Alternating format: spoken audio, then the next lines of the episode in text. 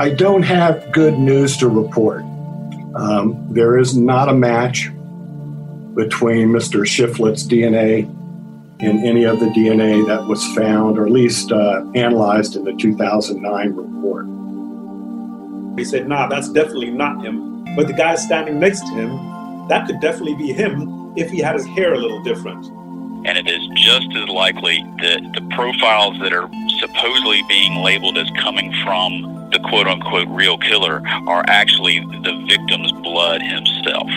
We spend months searching for the sources of the unidentified DNA left at the Haysom crime scene. After convincing William Shiflett's son Will and Robert Albright to submit DNA for testing, we waded through layers of bureaucracy to secure the DNA profiles of the men known as the Drifters. Finally, with the help of the DNA expert Dr. McClintock and a lab in Oklahoma, we were able to eliminate both of them as sources of the unidentified DNA. Another alternate suspect was Jim Farmer.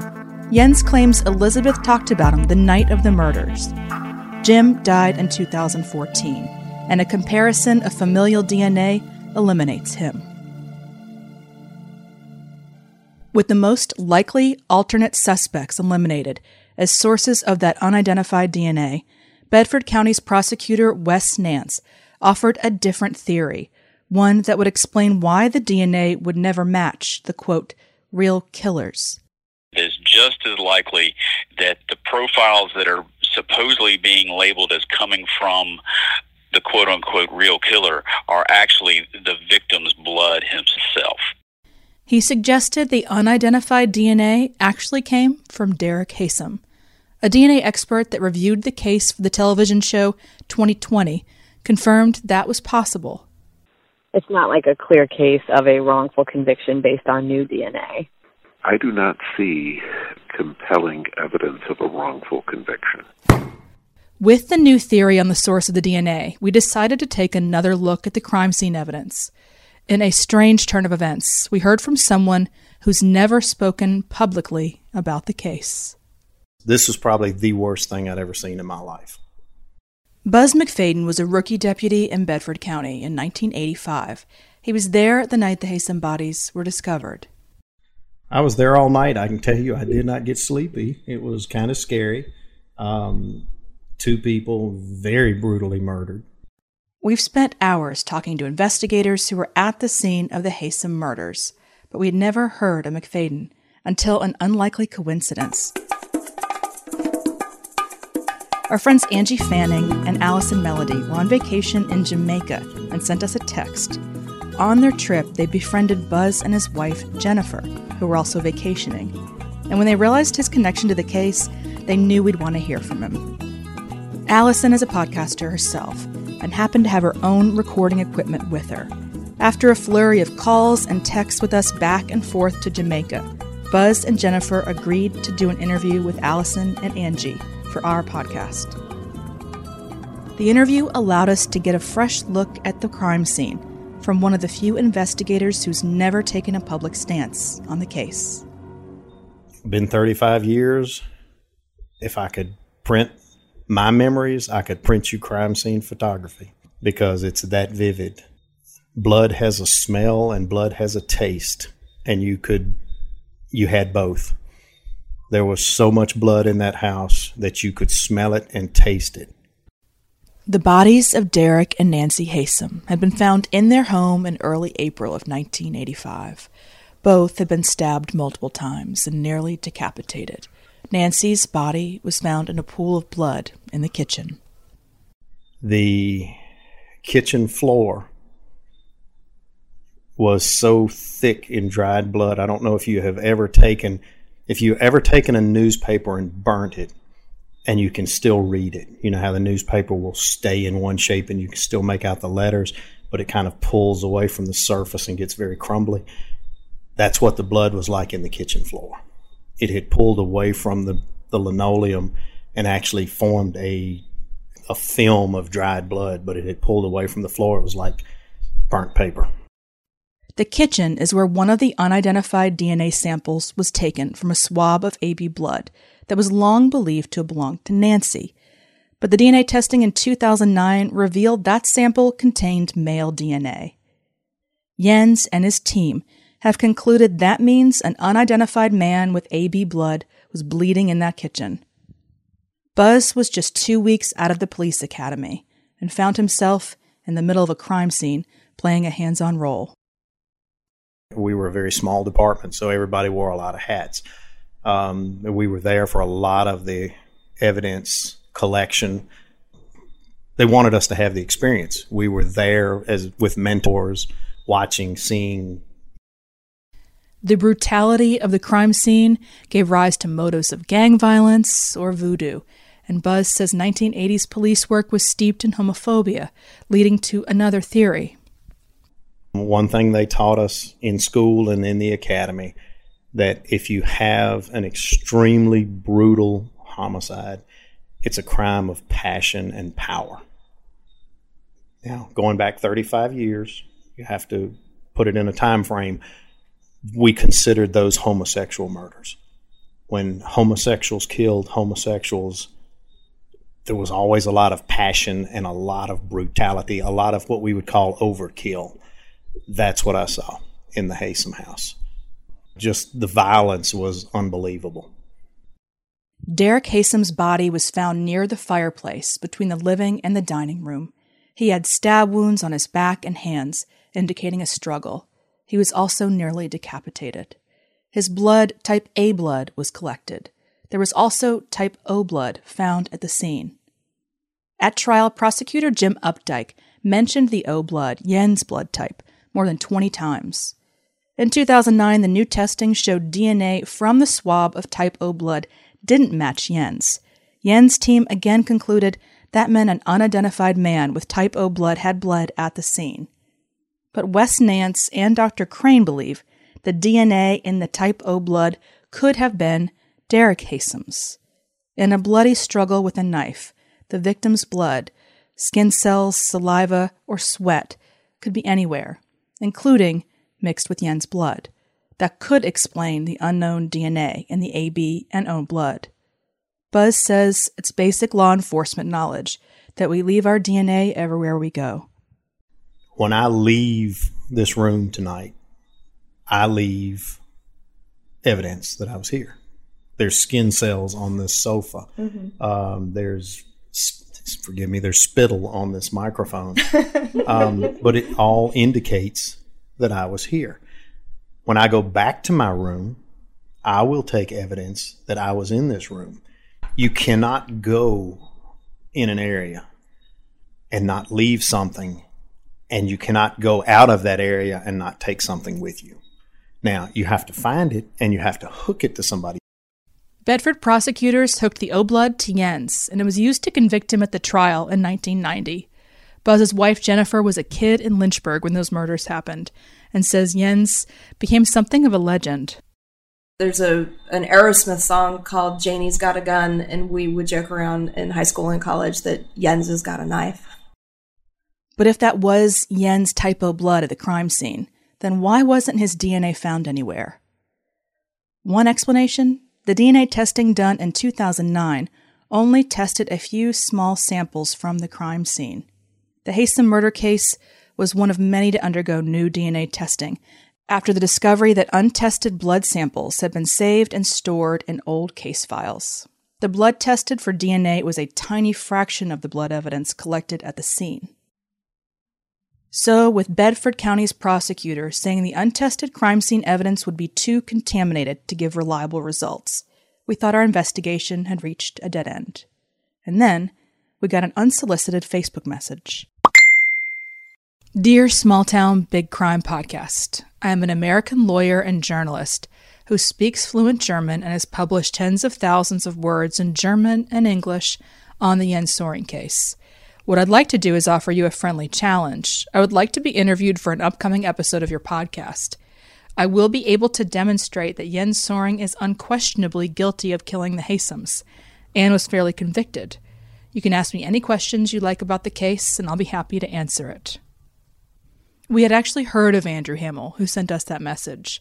In an email, Jens wrote to his supporters that was forwarded to us shortly after his parole in December of 2019. Jens warns about Hammel's campaign to discredit his claims of innocence. He had mentioned him to us again in a June email, saying Hammel was harassing him. We discovered Hammel had written a 30,000 word article for a prominent German magazine.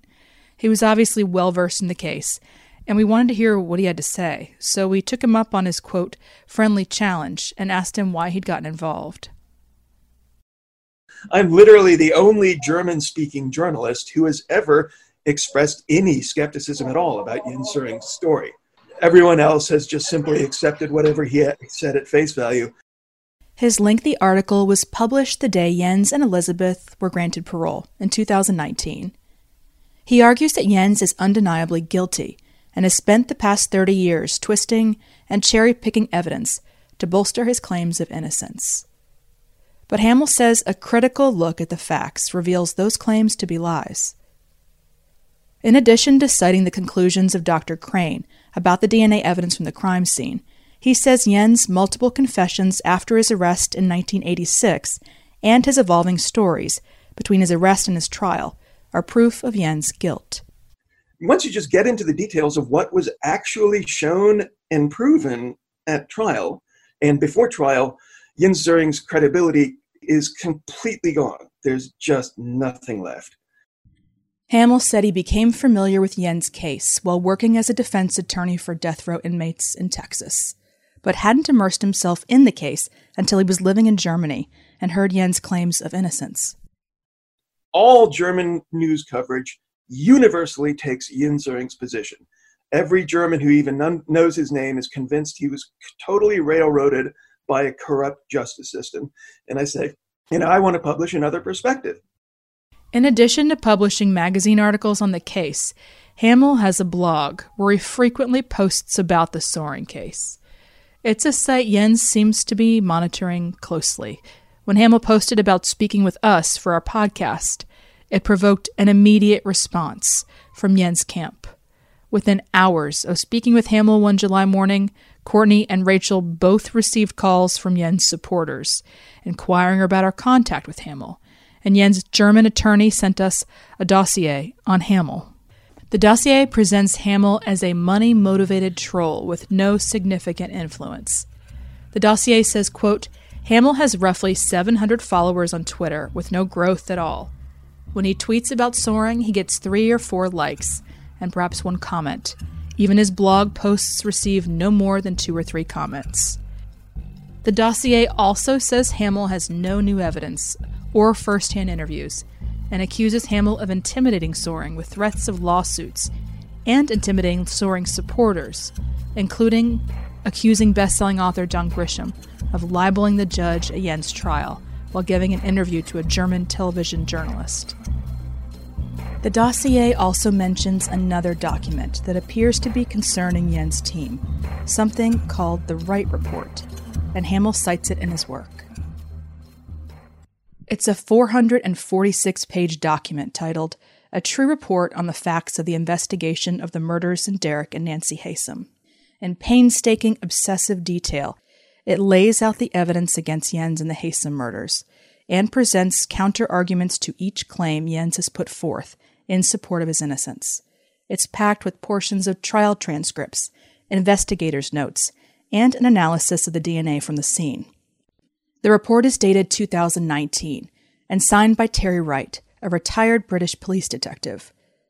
Wright is one of the officers who interrogated Jens and took his confession after his arrest in England in 1986.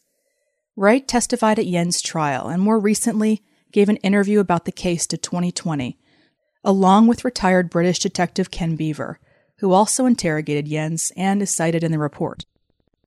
According to the lengthy introduction, the report was submitted to Virginia Governor Ralph Northam in 2019, as the Virginia Parole Board considered releasing Jens and Elizabeth, and Northam considered Jens' petition for a pardon. But those parole board files are confidential, and the Wright report hasn't been publicized elsewhere. In fact, the only places you can find it are on SöringGuiltyAsCharged.com, a blog dedicated to proving Jens' guilt, and on a German magazine website. All right, so it looks like the Wright report starts with the DNA and then goes into the crime scene. Already alerted to our contact with Hammel, Jens' team worked to undermine our trust in the authenticity of the Wright report. According to information sent to us by Jens' German attorney, there are reasons to believe that an aging British detective could not be the author of such a document. They do claim that the spellings, there's British and American spelling going back and forth, including the word defense, the word check being spelled with a Q U E and a C K, like the American thing, and they and they they cite all of those things. The dossier from Jens' German attorney also cited the amateur title of the report and a noticeable difference in Wright's signatures in 1986 and 2019. But the biggest concern about the report expressed in the dossier went beyond grammatical or handwriting inconsistencies. Despite many reported attempts by Jens' lawyer, a filmmaker, and another investigator, the dossier said no one had been able to reach Terry Wright to confirm he wrote the report and the accuracy of what it contained. Jens' team may not have been able to reach Terry Wright, but Elizabeth's closest confidant, her cousin Phyllis, said she's in contact with the retired detective.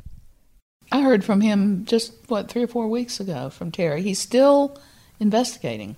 He still had some questions for Elizabeth. I've been the intermediary with Nigel and with Terry. Uh, they will email me with questions for Elizabeth. Nigel is Nigel McGuire. He's someone else we've reached out to but haven't heard back from. According to Phyllis, he runs the Söring Guilty as Charged blog, where the Wright report was published. We asked Phyllis if she could help put us in touch with Terry Wright. I don't know that Terry uh, could tell you anything more than than, it, than is in his 450 page report. Phyllis agreed to reach out to him with our request, but weeks went by with no response, and we grew increasingly baffled by his silence. We have an issue here with not just not knowing what is going on with the Wright report and why he's not willing to just confirm that he authored it. It's basic journalistic practice to confirm the authenticity of any source you use in your reporting. Rolling Stone magazine learned that lesson the hard way when writing another story centered on University of Virginia students that was published in 2014.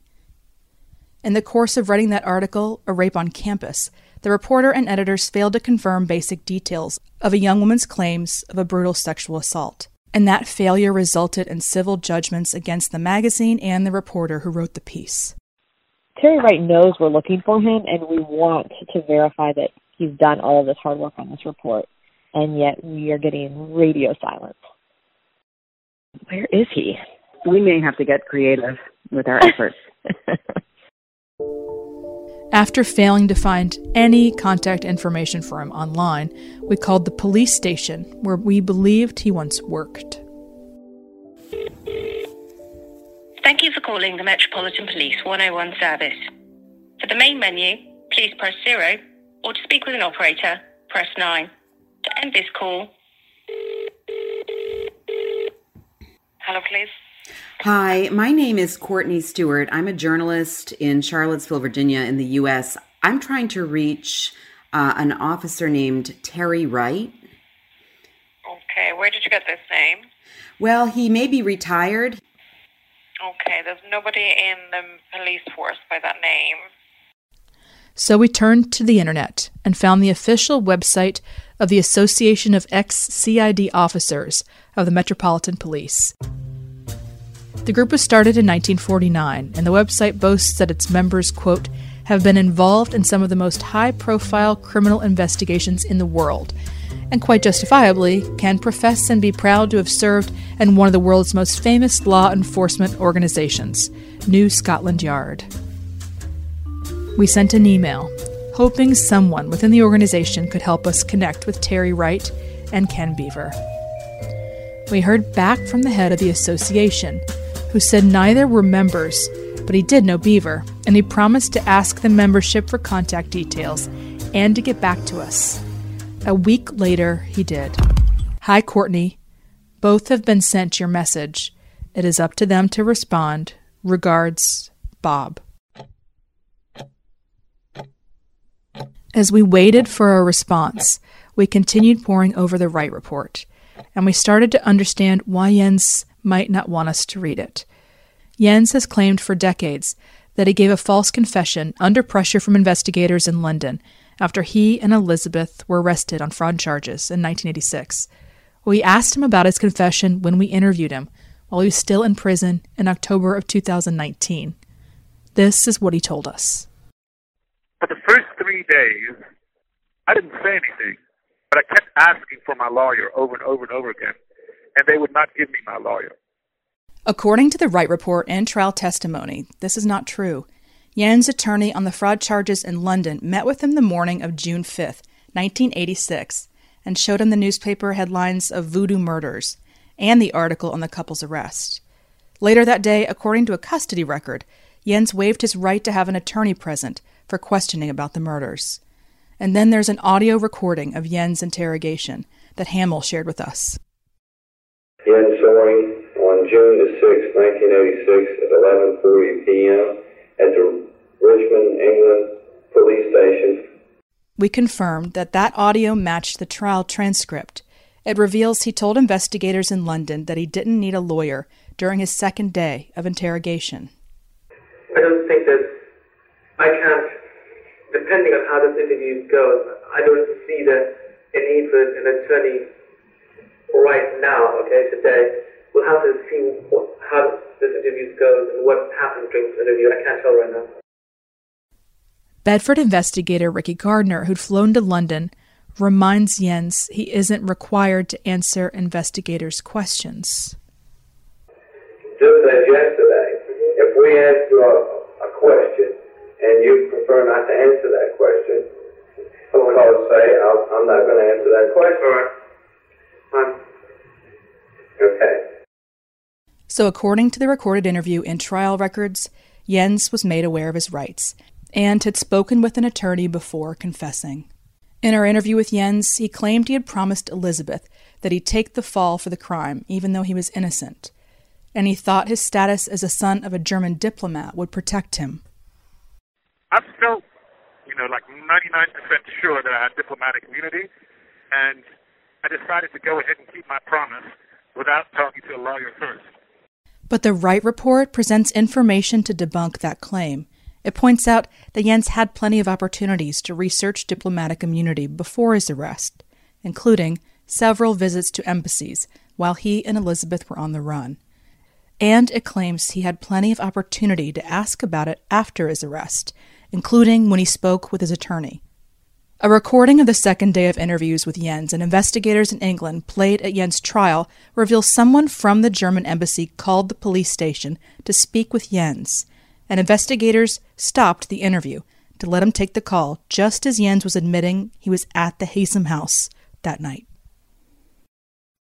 That you frankly admitted to being there that night. I admit to being there Saturday night. Okay. All right. Okay. Okay. When in fact, can I cut in on you here? It is fairly important. Mr. Wright's just come back in the room at 12.39 approximately, and we've been told that the embassy are returning their call to uh, Jens here. I think it's important that, you, that he does speak. Okay, and we'll turn the tape on. In trial testimony, Jens confirms he spoke with an embassy official but says he was reticent on the call because Wright was in the room. According to trial records, after that call, Jens asked the investigators if they thought he would be extradited to the U.S., saying he preferred to be tried in Germany, where any possible sentence would be far lighter. British detective Ken Beever is blunt about Jens' situation, as you hear on the audio recording. Would you think fact, that the crime was committed in America and you have an American DA and an American investigator here, you would, you would think there's a very good chance that the authorities would go for extradition to the USA in this case. It's hard to see how Jens misunderstood. Records show he had the opportunity to ask people who knew about diplomatic immunity and was directly told he was likely going back to the U.S. for trial. Despite that, he went forward with his confession. Jens told us he held out those first three days of questioning. They took us to the police station on June the 5th, that was a Thursday, and the judge said that they could question us for four days, from Thursday, June the 5th, till Sunday, June the 8th. For the first three days, I didn't say anything. As we looked through trial transcripts and listened to the audio recordings of his interviews with investigators, we realized the confession timeline Jens presented to us didn't match.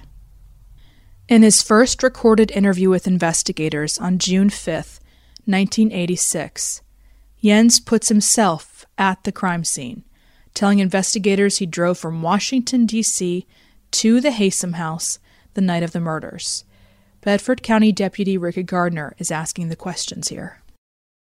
Did you knock on the door? Yes. And who came to the door? Uh, okay. At this point, did he invite you in? Yes. And what type of conversation or between the two of you? Well, um, we had a drink. And and what type of drink did you have? Alcoholic. It was Boodle Jennifer. Remember correctly? Okay. Jens went on to tell investigators the Haysoms had already eaten dinner, but offered him a plate, and Derek Haysom had some ice cream as they sat in the dining room. He declined to talk to investigators about what happened when he was there, and said he only stayed about 45 minutes and disposed of his jeans and windbreaker on the drive back to D.C. from the Haysom house. That would mean you arrived back in DC with no trousers on, wouldn't it? There should be a, well, I know we have it, a videotape in the, of the elevator in the Marriott that evening, which perhaps does show me what my travel was, because in fact that what happened. When you got back to the Marriott Hotel? Yeah. So you drove all the way from Lynchburg to Washington, from Lish Chippens to Washington, no britches on, no trousers. Later, investigators would confirm there were cameras in the elevator lobby in the parking garage under the hotel, but they weren't recording. The Wright report cites Jens' belief that he was caught on camera as evidence that he was telling the truth on the first night of interrogations. That first recorded interview with investigators lasted about an hour. Jens didn't fully confess on tape, but put himself in the Haysom home that night. After the recording stopped, Jens sketched the layout of the Haysom house to show investigators where the bodies were when he left the house that night, according to testimony from Ricky Gardner at Jens' trial. In recorded interviews over the next two days in London, Jens has questions for investigators. Along with asking about extradition, he inquires about the difference between first and second degree murder charges and a plea bargain. And then, on June 8th, Jens gives his full confession to Ricky Gardner, but says he does not want it to be on tape. Since his trial in 1990, Jens has maintained that his confession was false and has cited mistakes in his confession as proof. Some of those alleged errors include he got the location of Derek Haysom's body wrong when he drew the diagram for investigators, and his description of the dining room seating made the attack, as he described it in his confession, impossible.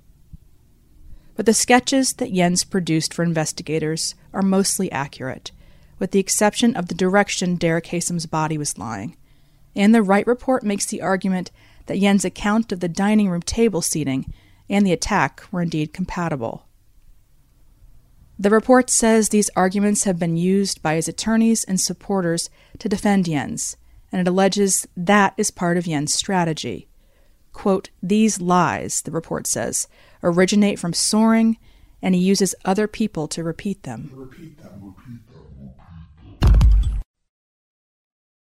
We finished reading the Wright report, but we still hadn't verified that Terry Wright was the author, and his secrecy did seem odd. We emailed Andrew Hammel, the attorney in Germany who wrote the long article disputing Jens' claims of innocence, asking if he could help put us in touch with Wright. The next day, instead of an email back from Andrew, we got an email from Phyllis, who forwarded a statement she said was from Terry Wright. Thank you for taking the time to reach out to me. I did get the message through other retired detectives and through Phyllis Workman, the statement said. I apologize for the delay in replying. I needed to think carefully about my response. I have now listened to your podcasts, and as a result, I've decided not to enter into a dialogue with you. Although he declined to speak with us, the statement went on to repeat many of the issues covered in the Wright report and expressed frustration that we and other reporters over the years could have ever doubted Jens' guilt.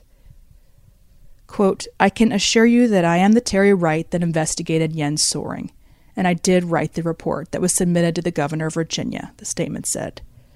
What you should bear in mind is that even if someone else wrote the report using my name, the facts within the report can still be checked against the evidence.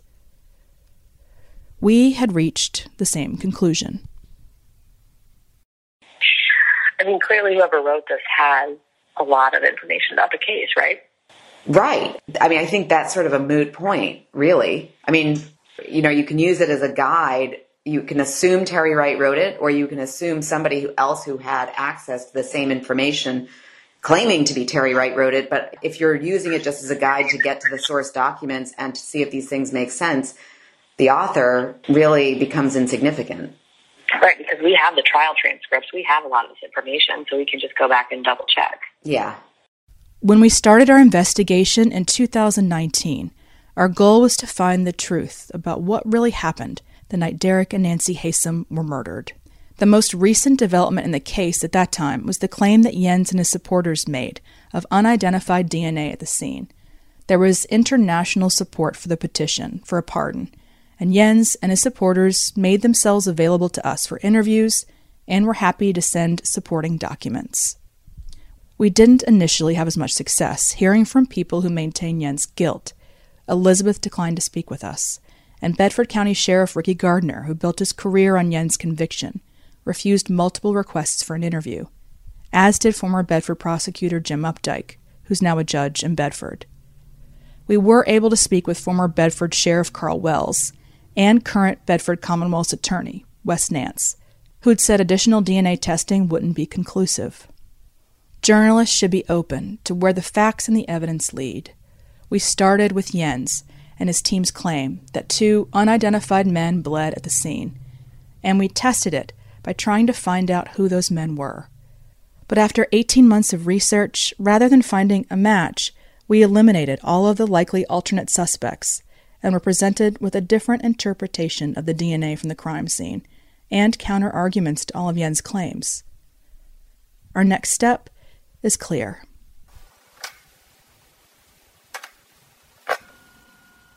Next on Small Town Big Crime, a search for answers to our new questions. Hey, have you heard anything else from him? Yeah, he's not going to go on the record. Well, that doesn't work. No, I mean, he's the only person that can answer these questions. And we need to hear it from him. Hi, this is Courtney Stewart. If you're enjoying this podcast and appreciate our work, please consider supporting us on Patreon. This type of investigative journalism is labor intensive and expensive. Rachel and I are working on a new case for season two, and we can't do it without your help. Check out our Patreon page, Small Town, Big Crime. Hi, this is Rachel Ryan. When Courtney and I first started our podcast, we found the perfect place to work and network Common House in Charlottesville. Now, people in cities across the country and even around the world can benefit from a Common House membership. With other locations in Richmond and Chattanooga, Tennessee, Thousands of creative types, entrepreneurs, and other professionals like you are finding a social club that helps them make new connections, both personal and professional. Each location offers gorgeous, comfortable spaces for conversation, quiet spots for working, and tons of planned activities that spark conversation and networking. A Common House membership also comes with global benefits. You'll get access to dozens of clubs around the world, from San Francisco to London to Auckland to Singapore. Don't just take our word for it. Come check out Common House yourself. And if you spot us there, say hello.